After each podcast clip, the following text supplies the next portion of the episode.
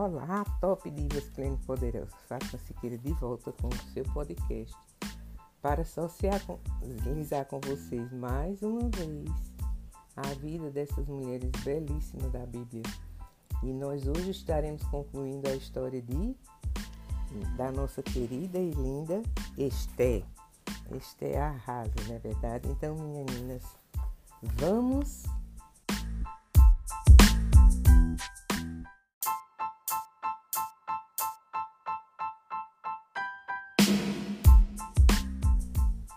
E não poderíamos deixar de divulgar o nosso patrocinador, a Êxitos, Soluções e Monitoramento Veicular, Gestão de Frota e Logística via web, controle de localizações, bloqueio e desbloqueio de veículos, personalização dos relatórios de acordo com a necessidade da empresa, informações na palma da mão aplicativo celular e tablet com as principais informações de todos os veículos da frota. E o que é que a Êxito nos oferece? Segurança e um preço muito bom, um preço baixo, baixo custo. E quais é os benefícios que a Êxito nos promove? A Êxito nos promove a cobertura nacional, visualização app web, segurança e controle, autogestão de frota, controle de cercas, alertas via e-mail, SMS e app celular, plataforma web com controle de bloqueio e desbloqueios. Isso tudo com o menor preço do mercado. E como é que você faz para se conectar com a Êxito? Pelo telefone 81 4042 2000 e ainda temos o e-mail contato arroba êxitos.com.br e o site www.êxitos.com.br. E eu já falei para vocês que a palavra êxitos é com E, X, I, T, V, S. Êxitos. Inovando a cada dia. Obrigada a Êxito por este patrocínio, por esta confiança. E vamos, menina, começar com o nosso podcast de hoje, a história da Esté.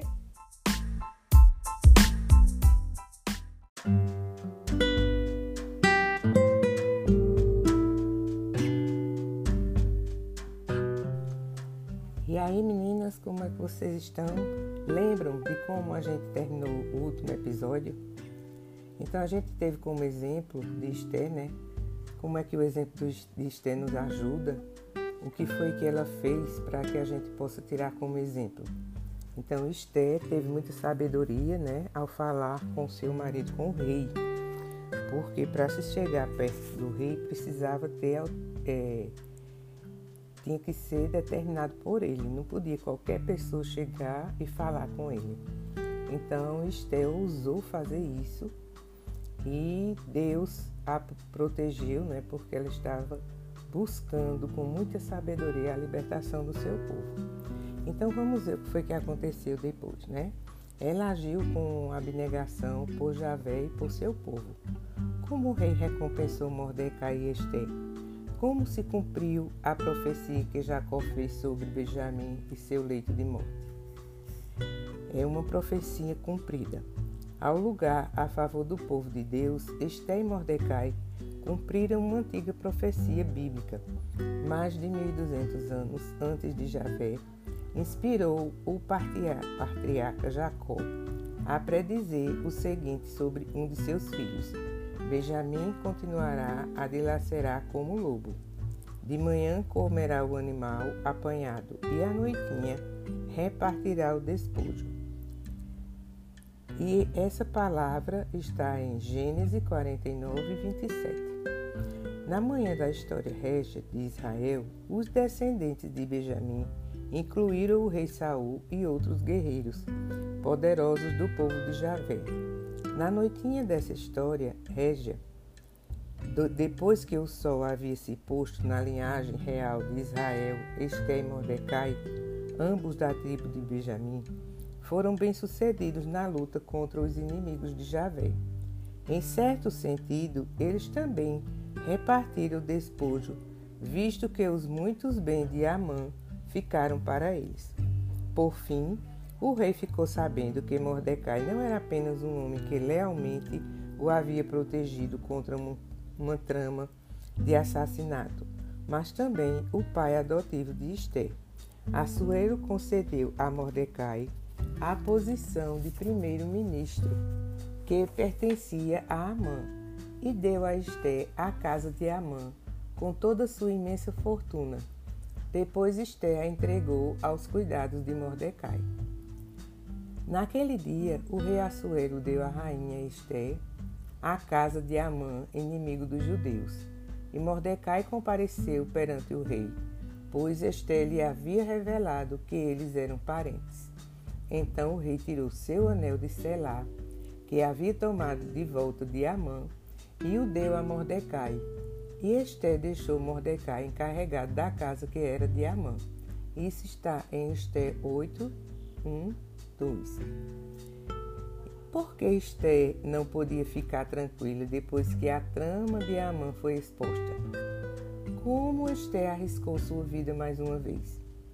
Agora que Esther e Mordecai estavam seguros, será que a rainha podia ficar tranquila? Só se ela fosse egoísta.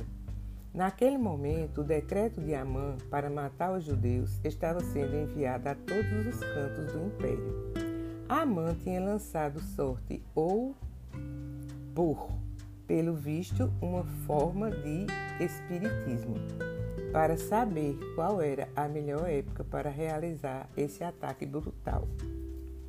Pois Amã, inimigo de todos os judeus, filho de Ametada, o Agitata, tinha tramado destruir os judeus e lançado por, isso é, a sorte, para deixá-los em pânico e destruí-los. Mas quando Esté compareceu perante o rei, ele ordenou por escrito que seu plano maligno contra os judeus recaía sobre sua própria cabeça. Então ele e seus filhos foram pendurados no madeiro. É por isso que chamamos esses dias de Purim, que vem da palavra pur. Assim, em vista de tudo o que estava escrito na carta, dos que tinham visto e do que lhes tinham acontecido. É verdade que ainda falavam meses, faltavam meses para esse dia, mas o tempo estava passando rapidamente. Será que esta calamidade ainda podia ser evitada? De forma abnegada, Esther arriscou novamente sua vida por aparecer mais uma vez diante do rei sem um, um convite oficial.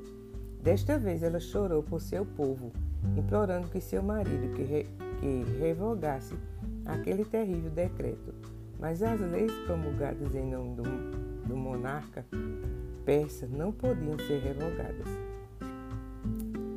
Em Daniel 6, 12 15 diz assim: E eles foram falar com o rei e o lembraram da proibição real o Senhor não assinou uma, uma proibição estabelecendo que, durante 30 dias, todo homem que fizesse uma petição a qualquer Deus ou homem, sem ser ao Senhor, ó Rei, fosse lançado na cova dos leões?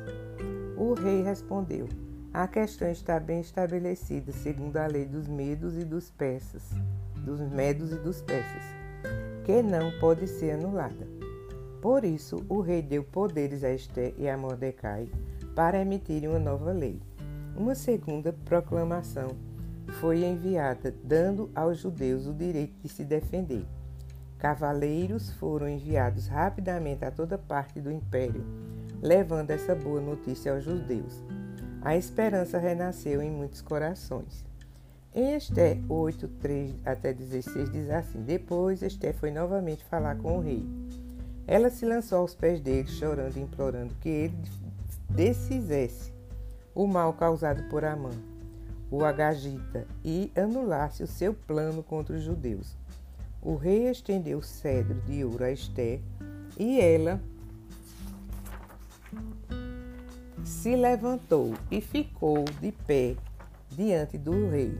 Ela disse: se for do agrado do rei, se eu achei favor aos seus olhos, se parecer justo ao rei, e se o rei se agradar de mim, que se emita uma ordem para anular as cartas de Amã, filho de Amedata, o Agagita, que ele escreveu na sua trama para destruir os judeus em todas as províncias do rei. Pois, como eu poderia ver a, a, como eu poderia ver a desgraça que atingirá o meu povo, como eu poderia ver a destruição dos meus parentes. Então o rei Assuero disse à rainha Esté e a Mordecai, o judeu: Já dei a Esté a casa de Amã e mandei pendurar no madeiro por causa da sua trama para atacar os, os judeus. Escrevam agora um decreto em nome do rei a favor dos judeus, conforme acharem melhor, e selem-no com o anel de selar do rei. Pois um decreto escrito em nome do rei e selado com o anel de selar do rei não pode ser anulado. Então, no dia 23 o terceiro mês, isto é, o mês de Sivan, os secretários do rei foram convocados e eles escreveram tudo o que Mordecai ordenou aos judeus, bem como aos sátrapas, aos governadores e aos príncipes das províncias, desde a Índia até a Etiópia. 127 províncias na escrita de cada província e na língua de cada povo, e também na escrita e na língua dos judeus. Mordecai escreveu as cartas em nome do rei Assuero e as selou com o anel de selar do rei. Ele as enviou por meio de mensageiros a cavalo, que mostravam que montavam cavalos velozes criados para servir ao rei.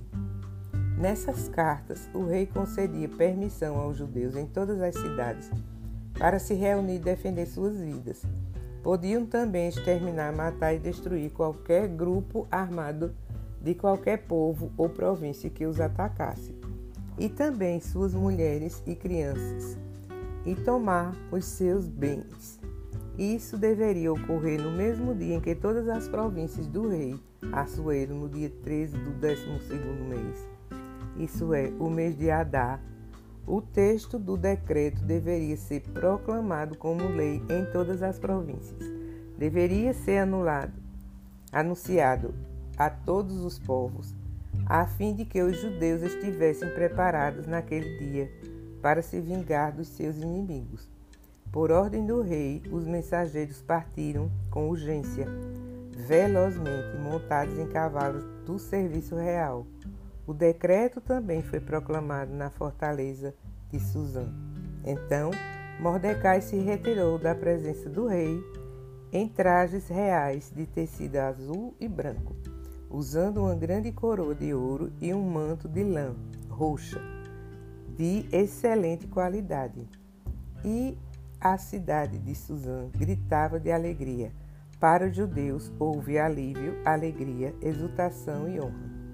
Podemos até imaginar os judeus em todo o império se armando e se preparando para a batalha, o que nunca poderiam ter feito sem aquela nova lei. Mas o mais importante era saber que Javé dos exércitos estaria com seu povo.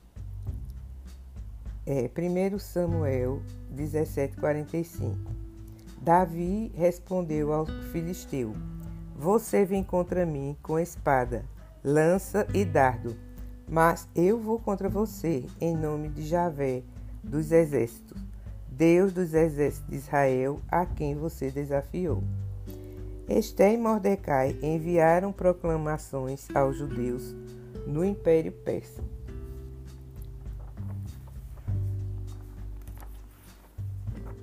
Qual a extensão da vitória de Javé? deu a seu povo sobre seu inimigo. Que profecia se cumpriu com a destruição dos filhos de Amã?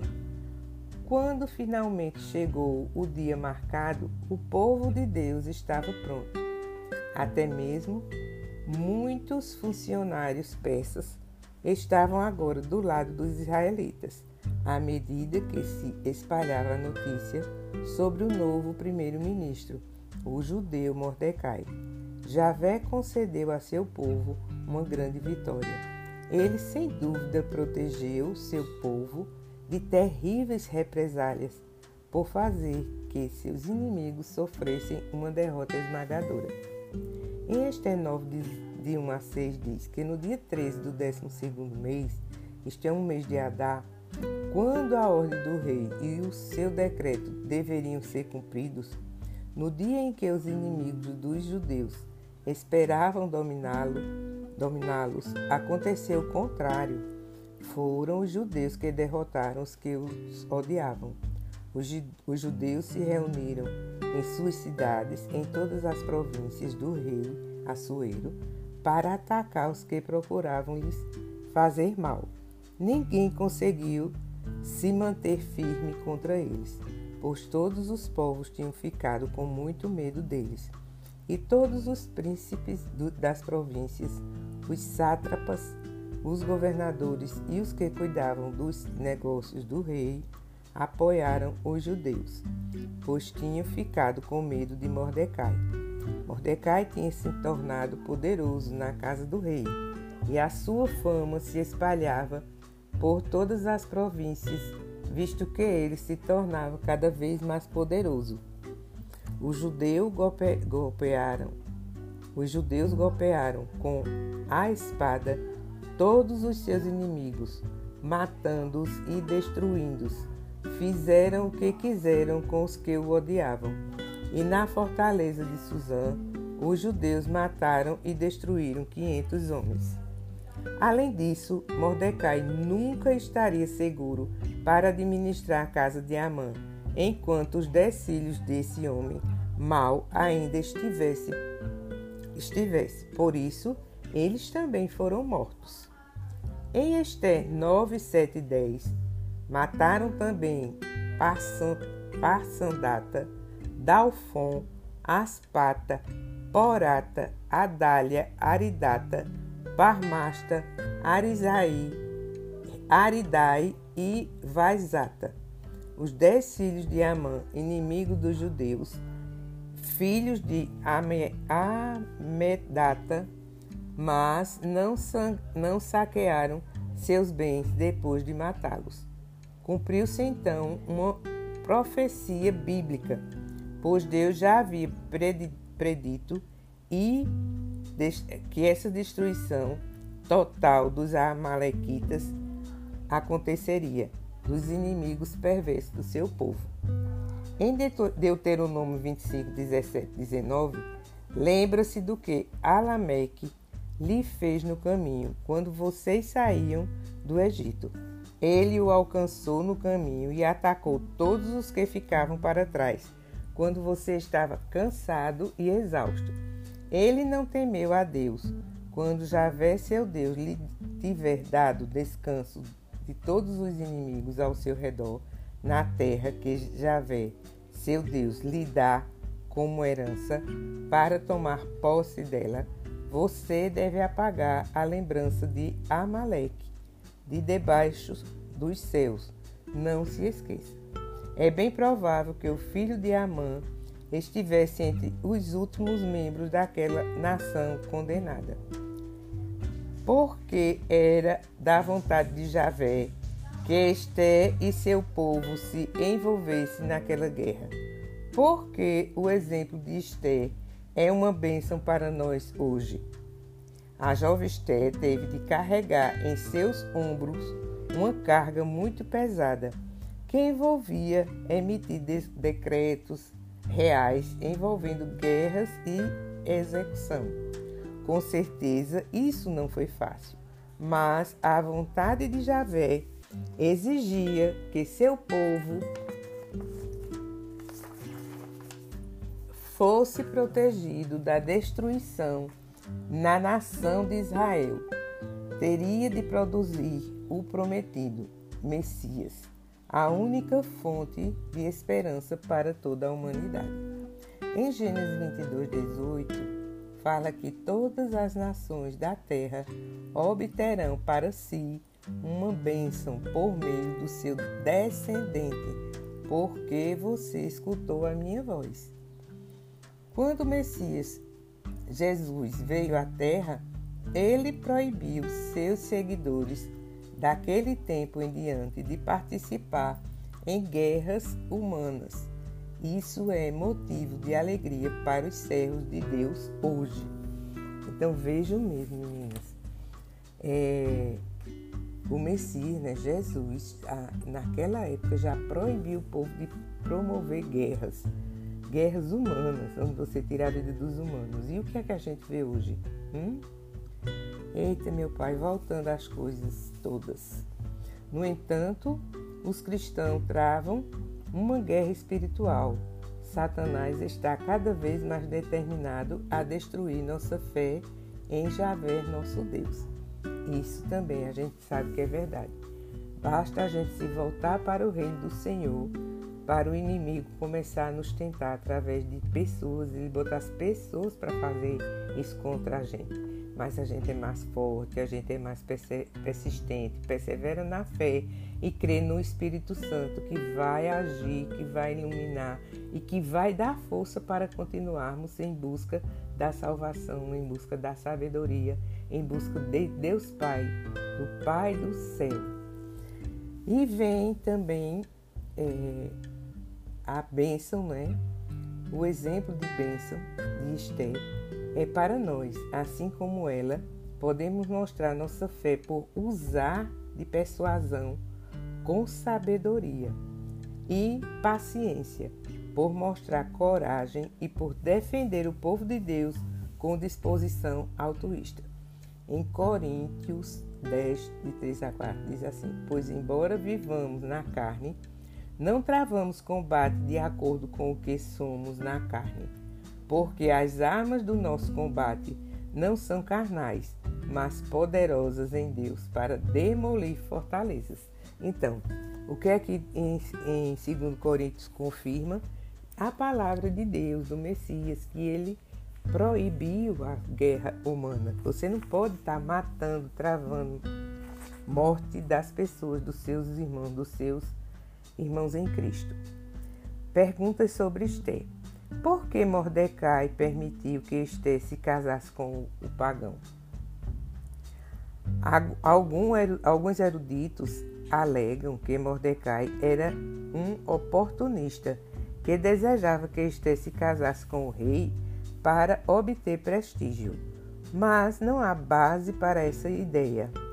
Sendo um, jardim, um judeu fiel, ele não apoiaria um casamento desse tipo. Em Deuteronômio 7,3 vem justamente a palavra: não forme nenhuma aliança matrimonial com elas, não dê as suas filhas aos filhos deles, nem tome as filhas dele para os seus filhos. O que quer dizer isso aqui? Como o rei era pagão, não acreditava em Cristo, não era batizado e tudo mais, então a pergunta é por que Mordecai permitiu que Esther se casasse com ele? E na palavra de Deuteronômio diz né, que não, não forme nenhuma aliança matrimonial. Então, para Mordecai não podia forçar, é, formar uma aliança matrimonial entre Esté e o rei pelo fato dele ser pagão, né? E ainda diz assim na palavra de Deuteronômio: Porque as armas do nosso combate não são carnais, mas poderosas em Deus para demolir fortalezas. Então, a arma, qual foi a arma que Deus usou contra é, a fortaleza do rei, as coisas maldosas que Amã fez, com a determinação do rei, indiretamente, porque ele nem se apropriou de fato do que se tratava. Ele quer dizer isso, a gente não pode se prevalecer é, dessas coisas ruins e propagar a palavra do Senhor, ou pelo menos o nome dele, seria um falso testemunho. Outra é, segundo, aliás, em Deuteronômio, eu já li para vocês, que é, a, é, não é justo que ninguém coloque os seus filhos e suas filhas para se casar com pessoas que são pagãs. Segundo a antiga tradição judaica, Mordecai tentou impedir o casamento. Parece improvável que ele e Esther, que eram apenas estrangeiros numa terra governada por um autocrata considerado um deus, tivesse alguma escolha nesse assunto. Com o tempo ficou claro que Javé usou o casamento de Esther para proteger seu próprio povo. Então, por que foi que Deus permitiu, né, e, e fez com que Amã permitisse ela se casar com o rei? Porque a partir desse, dessa união e do respeito que o rei tinha a Esther, não foi exterminado o povo judeu, né? Então, tudo tem um, uma intenção. Deus não faz nada na nossa vida que seja para nos prejudicar, é só para nos ajudar, mesmo que a gente ache no momento que não é.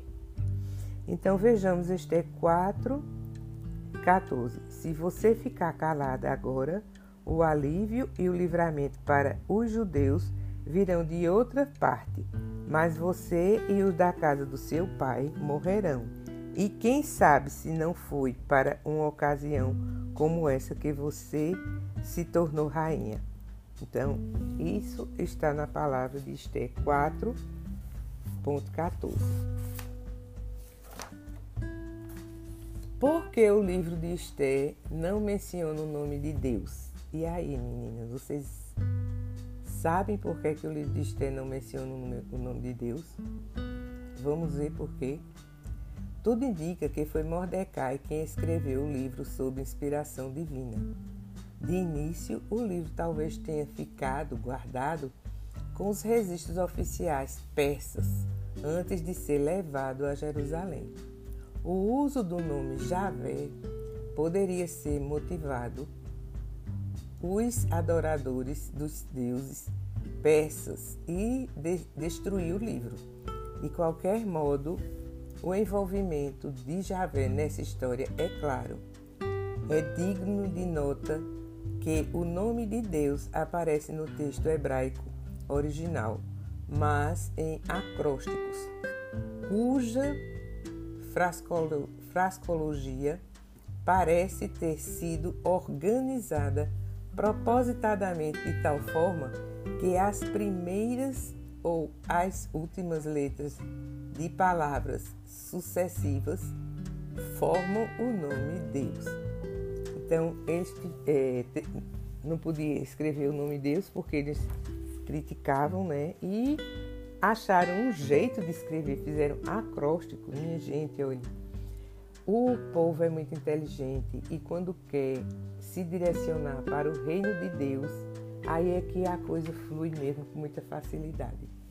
Em Esther 1,20, e quando o decreto do rei for conhecido em todo o seu vasto reino, todas as esposas darão honra aos seus maridos, desde o maior até o menor.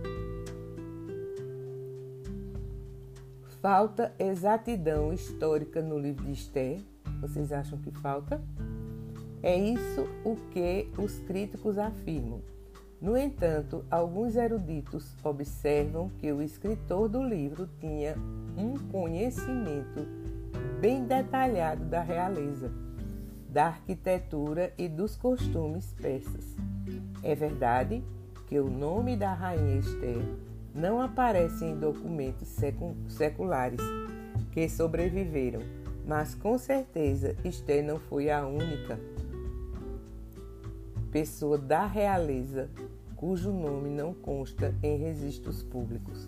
Além disso, os registros seculares mostram que um homem chamado Marducan, equivalente persa ao nome Mordecai, serviu como alto funcionário da corte em Suzã na época descrita no livro. E aqui, meninas, a gente conclui a história linda de Esther, dessa mulher sábia, dessa mulher autêntica, dessa mulher corajosa. E para você pensar, eu vou deixar algumas questões no ar para você refletir sobre elas. Como Esther mostrou sabedoria ao escolher o tempo para falar? A paciência de Esther resultou em que bênção! Como Esté mostrou coragem e abnegação ao defender seu povo. De que maneira você está decidida a imitar a fé de Esté? E aí, meninas, deixo essas reflexões no seu coração para que você as responda e você as coloque em prática. E na próxima semana eu estarei dando uma pausa nas mulheres citadas na Bíblia, porque estou fazendo um trabalho de 40 dias em busca da cura da alma. Acompanhe também. É, cada dia está sendo colocado o estudo da palavra, a reflexão do dia. Divulguem, por gentileza, esse, esse projeto. E estou também solicitando a quem puder e quiser ajudar a Casa dos Pobres São Francisco de Assis, aqui na minha cidade, Caruaru, que é uma, uma entidade que acolhe velhinhos. E nós temos 52 velhinhos que precisam da sua misericórdia, do seu amor, da sua bondade por doações. Você pode procurar no Google Casa dos Pobres São Francisco de Assis, Caruaru, Pernambuco, que vocês encontram. E as doações nós pedimos que vocês façam no Banco do Brasil, na agência 0159, dígito 7, na conta corrente 1400, dígito 1, na Caixa Econômica, agência 001, a operação é a 003 e a conta corrente é 1111 1111 dígito zero. E nós temos ainda um Pix para facilitar ainda mais a sua vida. 8199189 4115. E eu conto com o amor e a colaboração de vocês, com o coração bondoso e doador de cada um e de cada uma que está me ouvindo nesse momento. Ajude essas pessoas, elas precisam muito da sua ajuda. E qualquer coisa que você colaborar, se você só pode dar um real, então dê um real, mas faça uma doação, você vai se sentir feliz e o céu vai ficar em festa com a sua doação. Um cheiro bem grande no seu coração e muito obrigado pela sua atenção. Estarei todos os dias com vocês até concluir o estudo, o projeto dos 40 dias em busca da cura da alma. Em seguida, voltaremos com as mulheres citadas na Bíblia. Tchau! Beijo no coração, meninas. Tchau!